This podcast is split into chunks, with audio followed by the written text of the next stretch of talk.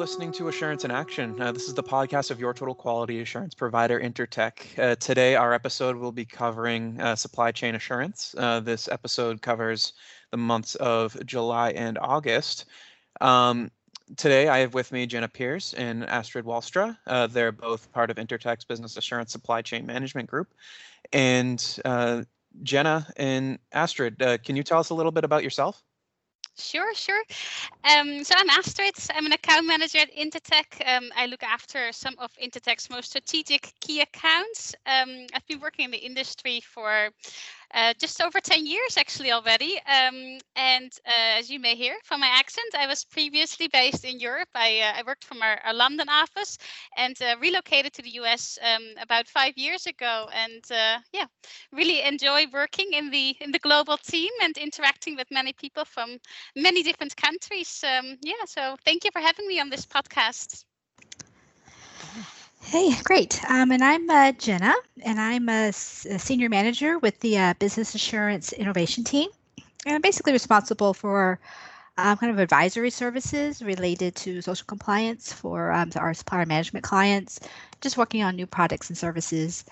And um, I'm actually based out of Texas, and um, and uh, we're all at home these days, but, uh, um, you know, we're excited to be able to to still do, uh, you know, interesting work like, like this and, and, and uh, have a podcast.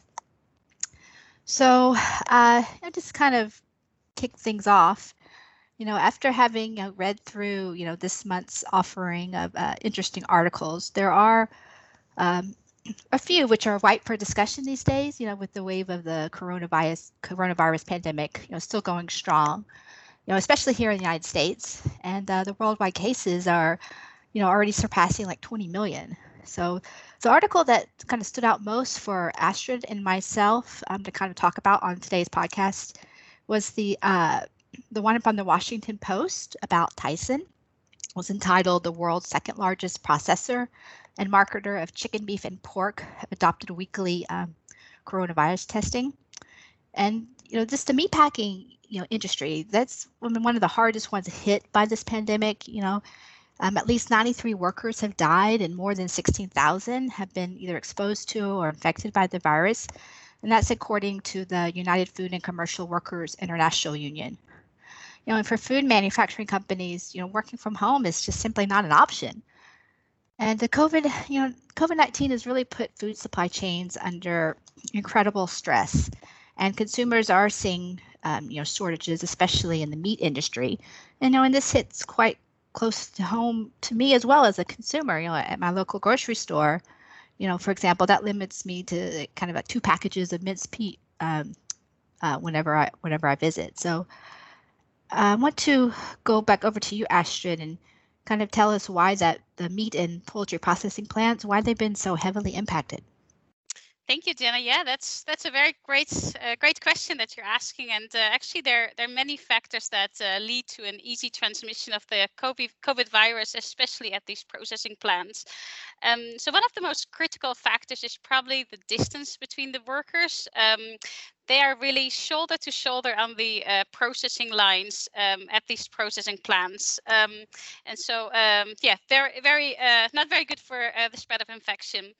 Um, and then if you think about some of the activities uh, that are going on on these processing plants, um, such as the workers doing a lot of physical lifting or moving items, um, and that may result in them uh, breathing quite heavily, um, which uh, again, not a good thing when you're trying to control these, these droplets um, going out from the workers. Um, there's also a lot of noisy machinery.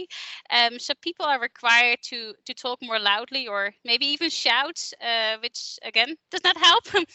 And then if you think about the areas um, on the uh, at the processing plant, a lot of them uh, will be uh, cold and refrigerating, which is um, a good area for the uh, virus to um, live in extra long, um, so that also doesn't help. Um, and then um, but the workers are not only very close to each other while they're doing their job and the processing lines, even when they're taking breaks, they will still all be together. Uh, they may clock in and clock out at the same time. So again, there, there are these gatherings of workers. They're together in the locker and the changing rooms. Um, And um, another factor is uh, the duration of contact. So uh, workers at these processing plants, they make really long shifts. Uh, the shifts can be ten to twelve hours. And all this time, these workers, they're just like very close to each other. Um, so uh, yeah, that, does, that doesn't help. um, and then there are even further factors. Um, if you think when their workday is, is over, um, at these processing plants, there are um, a lot of, of migrant workers that uh, may travel uh, to uh, shared housing uh, together in, uh, in in shared vehicles as well. Uh, they may use carpools, or they may use um, even buses, maybe belonging to the uh, to the plants. Um, so again, very very much on top of each other. And uh, even when they go into the community, um, they may still. Um, traveling groups together. They know each other from the plant, maybe they're friends, they speak the same language. Um, so again, th- they stay together a lot. Um, so all these factors together just makes them very uh, susceptible for um, for these COVID outbreaks. Yeah, I mean, you know, there are, you know, a lot of, uh, you know, things that companies can do to kind of help, per, you know, to prevent spread, you know, and there are, you know, those standard practices, you know, like mandated face masks or having like the physical like plexiglass barrier in between the, the workstations. And then your, you know, well-known social distancing of trying to separate workers, you know, you know, six, you know, trying to shooting for six feet, but not exactly easy sometimes in these in these uh, layouts of these factories. Um, and of course, your daily temperature checks, and then good old hand sanitizing, and then just, you know, surface cleaning as much as they can. But, uh, you know, those outbreaks at, at these uh, meat uh, packing manufacturing sites have shown that those kind of standard practices not always sufficient. So what did the uh, what did the article say about the measurements Tyson was taking to keep its facilities open and running? Yeah, actually, uh, it's really interesting. So they've um, just launched uh, weekly on-site coronavirus testing for employees at all of their one hundred forty uh, U S production facilities. It makes them one of the first major American employers to commit to such a regular and expensive testing of its workforce. Um, and what I actually found was really interesting is, is the way they, they went about to uh, the sample size of, of this testing um, and how they roll it out. So they have a monitoring system that uses algorithms uh, to select employees uh, without symptoms for testing. Um, but this number will even be adapted each week. So they look at uh, how many positive cases turned up at the plant uh, each, each week, um, as well as uh, how many cases there are in the surrounding community. And so they will adapt this, this uh, I guess, the sample size according to uh, according to these numbers. Um, and uh, further than doing this, they also do the uh, daily health screenings. Uh, as employees, they, they go into the work sites um, and uh, And the employees that have COVID nineteen symptoms will also um, get a coronavirus test. Um, and also those employees who have been into close contact with those who have COVID nineteen symptoms, or those uh, who have tested uh, positive in the past uh, will also be tested. Um, and further than this, to actually support this whole rollout, um, Tyson will also grow their health services team by fifty percent, um, which results in them having nearly two hundred nurses and uh, administrative employees um, as part of their team to really oversee the on-site testing um, and the treatment of the workers who contract the virus. Um, and um, so early in the year, they had actually already uh, rolled out some of those uh, measurements that, that you mentioned before, Jenna. Uh, but they really feel that by adding uh, this coronavirus testing uh, into the mix, that um, it's enough to stay ahead of the virus. Um, yeah, we, we, we hope so too. Um, um, but their approach has been very well received. Um, so a lot of Tyson's workers, they are part of the Food Workers Union, and they really uh, applauded uh, Tyson for their efforts, uh, and they hope that many others in the industry will actually follow their lead and, and take similar steps. Um, and also, uh, if if it's if it is uh, en- enough what they are doing, uh, I, I saw an article where they actually spoke to um, a senior scholar at the John Hopkins Center for Health Security, and they also asked uh, this this woman for feedback uh, on, on how she felt that um, that this would work for, for Tyson, and, and she thinks it's really a, a step in the right direction, and uh, yeah, potentially a very good approach. Um, but she she pointed out a very good. Um, Uh, thing she said what's really missing from this great plan is actually what happens to the workers when they do get uh, a positive result for COVID nineteen, and she was really curious to their uh, contingency plan because it wasn't mentioned in the uh, in the press release of Tyson, um, but further follow-up revealed that uh, Tyson will also pay all their workers that uh, will have to go home after they've been tested positive with um, short-term disability pay, um, and they really can only go back uh, if they have if they fit into all the criteria that um, the C D C uh, has established together with um, yeah with with uh, Tyson as well. Only then they can go come back to um, to work. So um, yeah, it sounds like they have a lot going on, and um, yeah, doing the best to stay ahead of the virus. So um, yeah, very very exciting to hear all these steps they're taking. Yeah. It is a lot. And to do that across one hundred forty facilities, that's a lot to implement yeah. that kind of testing and protocols. You know, there are other companies kind of taking similar strides, trying to go above and beyond. Uh, there are other meatpacking companies like Smithfield Foods, and they are responsible for the bulk of the U S pork production here in the U S. And, and they've also implemented aggressive measures to protect their workers as well, and that includes some free testing. And then some other companies mentioned in that Post article include uh, Walmart, Kroger, and Amazon, and all of them are either exploring or piloting the idea of, co- of COVID checks for all um, what, one point five million frontline or warehouse workers. So that's a lot. And one fact that really stood out to me in that article was that it said that Amazon will spend up to one point five billion dollars on employee testing just this year. And that number is just, you know, mind blowing, um, that, you know, the, the cost that's associated with this.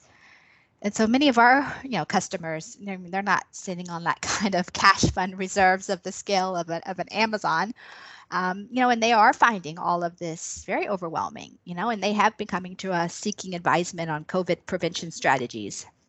And so under Intertek's uh, ProTech offering, you know, we have developed a protocol for manufacturing facilities that follow um, POSI, which is the Prevention of the Spread of Infection Protocol. That's right, P O S I. And um, those POSI protocols, they're not new. You know, they've been in place for many years. And um, but of course, now they're at the forefront to, you know, as companies are struggling with rolling out an employee kind of or safety program quickly and efficiently. So Intertek's POSI check for manufacturing, that kind of helps companies to implement those processes and those systems for prevention and testing and, and, and also just isolation of individuals. Um, and we can do the training of employees to help to know what they need to do, what kind of correct actions they need to take. Um, and then uh, where relevant, we also have a third-party verified checkmark. And so that is a great um, use for an external kind of assurance, especially if, you know, for our consumer-facing uh, customers. And then we also partner with a company called Phylogen, and they have some really interesting technology to detect the presence of pathogens that are behind the COVID nineteen uh, for indoor environments. So you can use one of their test kits to swab like up to twenty-five surfaces around your work area, and you can send it off to their laboratories, and they are going to test that for traces of the pathogen, and you'll get results back in like twenty-four hours. And so we have been partnering with them and, and taking these swabs on companies' behalf when we're, when we're out.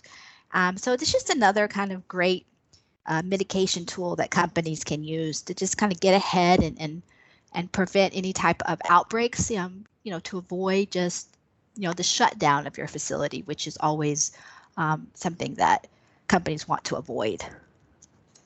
Thank you. Thank you, Jenna. That's uh, that's really interesting. Um, Yeah, maybe uh, we can talk about another big concern that was highlighted in the, in this newsletter, um, which is um, around the shortage of personal protective equipment, uh, also known as P P E. I'm sure, um, yeah, everyone has, has seen a lot of news around this uh, for the last uh, yeah few months. Um, in this newsletter, there is an article that um, goes really in depth on this topic. It's titled America's P P E Shortage uh, Could Last Years Without Strategic Plans, Expert Warren. Um, so maybe I can talk a little bit about um, what is written in this article. And um, they uh, write that uh, so for the last two decades, uh, personal protective equipment uh, was supplied to healthcare institutions in, in very lean supply chains, um, in the same way as, as toilet paper was to grocery stores. Um, and change between the major manufacturers and the end users were just so efficient, there was really no need to stockpile goods. Um, but then in March, everything changed. Uh, the supply chain broke. Uh, so some major Asian P P E exporters, they decided um, to not export at that time. They had they had their own issues in China where it all started. Um, so they did not um, export so much, um, and some didn't at all.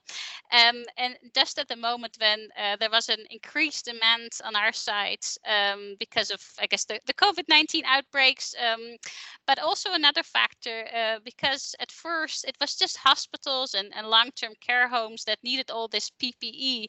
Uh, but from March, uh, the situation changed, and actually a lot more people in the society needed it. Nearly everyone, first responders, schools, clinics, and even food businesses, they all needed the medical equipment. Um, and so healthcare institutions found themselves very much in the same position as, as regular grocery uh, shoppers. They They wanted to buy large quantities, like everyone running to the store for the toilet paper. That's that's what they did for just for the medical supplies. And um, yeah, obviously, uh, when there's a shortage, that's that's an issue. Um, and so, as a result of this, some of this P P E, um, we started to produce that here in the U S. Um, Uh, it's just the demand is big, and uh, we, we weren't ready for it. It came as a surprise. Um, so factories are not um, expected to be able to meet the demand until the middle of two thousand twenty-one.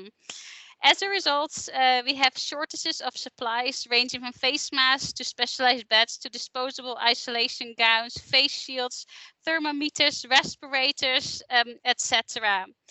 Uh, and also there are issues even for non-medical grade uh, uh, personal protection. Uh, there are now seven billion people on Earth that need multiple face masks for use every day. And we may use several masks uh, each day. So it's it's a lot of people in need for a lot of masks and other P P E. Yeah.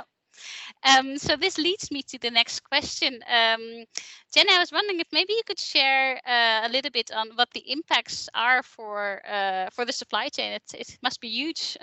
Yeah, I mean, of course, P P E has arguably become the most sought after commodity in the world. We'll quote from the from that uh, Guardian article. Um, you know, on the positive side, you know, this shift, you know, into P P E has protected and created jobs. You know, P P E. Uh, P P E production means reemploying at least some of the hundreds of thousands of workers who suddenly found themselves at factories with no buyers. Um, but on the other hand, you know, there is increasing pressure to keep up with that spike in that orders, and and and it's you know likely that a, a number of factories are running into more sweatshop conditions and employing some abusive practices to kind of keep those um, everything running. You know, laws and regulations, you know, they have been kind of relaxed or even maybe overlooked by local regulators. There was actually an example in India, which was discussed in the last podcast, that some of the state laws had suspended existing legislation, you know, making you know possible for factories to start using some forced labor or extending the workday, you know, from like it's like eight to twelve hours, which is a lot for workers. So this is you know, especially prevalent in the apparel industry, which has seen a huge drop in demand for their traditional apparel. All the shops closed and no one's buying you know, anything anymore. So some brands you know, have proactively switched their purchases to P P E equipment. But for the most part, you know, Asian manufacturers, you know, they simply just took their own initiatives and converted their production to P P E amidst a sea of kind of idle machines and workers.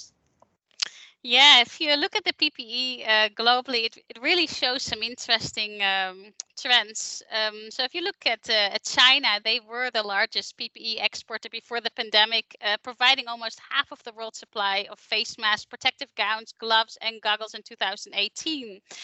Um, But then uh, the Chinese P P E exports exploded, um, really, as, as the virus, virus spread further west. Um, And another country, if you look at Sri Lanka, um, they have secured at least five hundred million in orders during the crisis, uh, with Mass Holdings, uh, South Asia's uh, largest manufacturer of lingerie, um, even advertised a move into P P E production using its trademark slogan, "Change is Courage."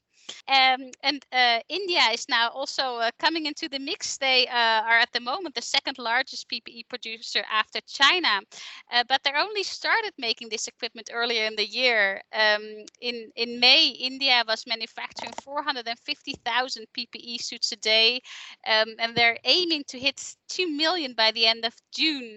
Um, So to to start with, they just kept uh, this production for, for the domestic markets, um, but the government has announced that they will allow export of the um, of five million P P E suits uh, a month, uh, yeah, very soon. Um, so it's, uh, yeah, a, a lot going on. Yeah, those are some staggering numbers for, for production, um, you know, especially, you know, just, you know, in such a short span of time.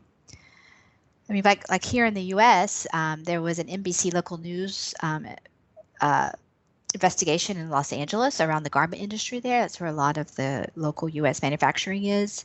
And of course, similar to the meatpacking plants we talked about before, these are kind of large employee, uh, employers with a lot of workers kind of are spending long shifts together in close proximity. And uh, back in March, the Los Angeles mayor launched a program called L A Protects, which in Um, invited those garment factories to manufacture P P E for companies and organizations for the city, and more than four hundred signed up, which means they were classified as essential businesses and could remain open and running. Otherwise, they had to close down. But that re- investigation reported that a lot of the workers were not even provided P P E themselves. And of course, a lot of these are from um, Latino communities. They're often undocumented and, and afraid to speak out. So they had uh, the the news report, you know, had said, said there was around three hundred seventy-five positive cases among a little over two thousand um, employees at a at a apparel factory in L A, and it was closed down. Um, it, but this manufacturer, as part of the article, they did say we did mandate face masks, we did the social distancing, we did the health checks, but they were just simply unable to stop an outbreak. And you know, they claim it's it's. It's also kind of a reflection of a of the systemic issue within the vulnerable Latino community as a whole. Their positivity rate of seventeen percent was similar to what a local healthcare clinic was experiencing. So, uh, you know, it was a very interesting read, and, and I do recommend it. And, and I liked how that article kind of provided both sides of the story. So the L A public health is getting a lot, you know, two to three thousand complaints per week, um, not just about the garment sector, but about the wholesale and warehouses and, and packing plants and things like that. So we are seeing, you know, other industries beyond apparel with the, with, you know, with the lull in production, they're taking up P P E equipment. There was an electrical vehicle manufacturer, B Y D, and they secured a three hundred sixty million dollars contract to supply four hundred twenty million face masks to California. So that was a big uh, one for them. And and for these manufacturers that are not traditionally producing P P E goods, it's a struggle to equip and train workers to properly secure their safety and, and hit those daily quotas without crossing the line into forced labor or excessive hours. So for companies who are buying these products um, in bulk, you know, either for their own employees or to sell to consumers, this is a real concern. So Astrid, as an account manager, what kind of like questions and concerns are you hearing from your customers? Yeah, good question. Well, I can tell you, it leads to a lot of stress, a lot of stress for compliance officers. Yeah, yeah. Um, They are uh, working with uh, a segment of suppliers that they've never done business before. Um, at the moment, due to COVID, they're, it's just really hard to verify working conditions. Uh, there are a lot of travel restrictions uh, over the world, uh, which makes it not easy to just visit them and go see how things are going on. Um, and then we discussed about some prevention measures. Uh, you mentioned Intertek's uh, Protec POSI check for manufacturing, um, but they're mostly used for uh, companies' own sites. And um, yeah, is it realistic to put these same expectations uh, on suppliers who are struggling for survival?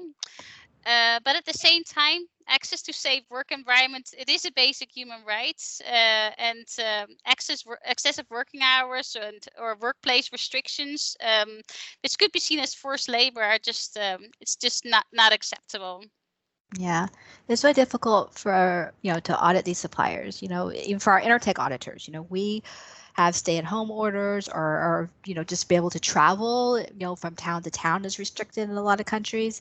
Um, the fact that national legislation on these things is like a, you know, it's like a shifting sands at the moment. So, um, you know, what steps we're doing is whenever we, our auditors are able to be at a factory and evaluating just for your standard social compliance audit, you know, we are reviewing and looking at COVID measures and comparing them to the laws and the regulations. And we are reporting those concerns inside uh, um, all of our social compliance audits.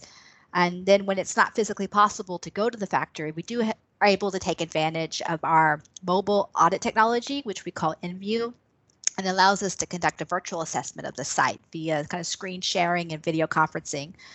You know, so we get into some really interesting debates with the customers, you know, as they grapple with the limitations of a virtual audit, you know, especially as it relates to working conditions. Um, but at the same time, as this pandemic continues, you know, at what point can you no longer go into those factories and do some pulse checks? So, you know, this definitely puts our customers in a pickle for which, unfortunately, there's just no kind of straightforward and easy answer.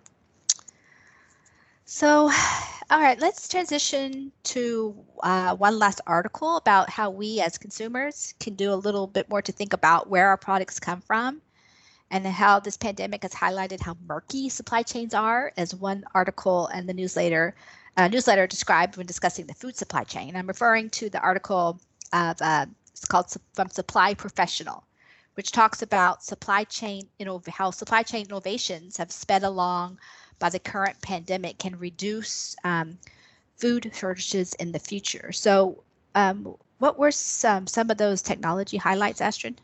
Yeah, yeah, that, it's a very interesting article. Uh, I agree with you, and definitely worth looking a bit closer at. Um, so, as you said, like uh, they see that uh, food supply chains are very, very murky, so not not very uh, transparent. Um, And uh, they think that maybe, uh, as you said, modern technology could help with some of these uh, transparency issues. Um, so in many cases, they actually believe uh, the, the solutions are already there. Existing technology can help. Uh, as for the last few years, we've been talking about solutions like blockchain or chemical footprinting. Uh, and um, they even consider an option uh, such as drones um, to use to, um, to help with some of these transparency issues. They uh, describe that uh, at the moment these tools, they are becoming cheaper, but they're also becoming more reliable, uh, which is uh, which is great news. They, they are already being used uh, in supply chain auditing and eco-labeling, um, but not to the extent that this article says we, we should see it to help with some of these transparency issues.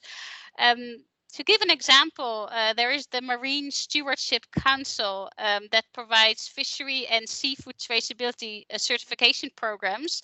Um, and this program uses really state-of-the-art D N A testing uh, to ensure the traceability of certified seafood, um, which uh, yeah, which results uh, in, in that uh, the, the labeling is actually uh, pretty accurate um, and uh, much, yeah, much more accurate than we may have seen in the past. Um, And even though this D- DNA testing uh, may not apply to all foods, um, they just really feel that it's uh, it's it's not used enough. Um, And um, they also see a future for um, technology-enhanced auditing um, and uh, utilizing technology such as sensors, satellite imaging, and, and cloud computing to improve visibility deep into the supply chains, and, and just not to just rely on, on people visiting on site, and uh, adding this technology factor to it. And um, even they talk about introducing real-time supplier monitoring, monitoring to um, to provide early warnings of potential problems. Uh, you can see right away, is there an issue with the working conditions? Is there an issue with the inventory shortages uh, or any other production breakdowns? Uh, by just looking at it real time, you know, it's straight away, and, and not uh, when the next audit comes along. Um, so they also see, uh, yeah, this as, as a great, um, yeah, uh, f- for in the future. Um, and uh, th- but they do want to make clear that uh, obviously introducing these technologies uh, will not eliminate the possibility of future shortages. shortages, um, but they can definitely make supply chains less likely to break or make them more resilient. Yeah, no, yeah, I definitely recommend that article. That was from Supply Professional. So, okay, so while the pandemic, you know, is and has been extremely challenging for the far majority of us, the impact on the supply chain has been huge, you know, and just kind of wrap up, you know, we think that, you know, that this is going to bring some positive change, um, as well as changes, you know, that were kind of potentially long kind of overdue. So I think that's it from our side. Great, great. Uh, thank you, Jenna. Thank you, Astrid. Um, and thank you for listening to another episode of Assurance in Action. Um, if you would like to learn more about the topics covered today, feel free to check out our website, intertek dot com. Also, I will be including some links in the description of this podcast. Uh, give us a follow, a review, uh, wherever you listen to podcasts. And we are on social media. So uh, look out for us. We're uh, Business Assurance, uh, Intertek Business Assurance on LinkedIn uh, and on Twitter. So uh, thanks again and have a good rest of your day.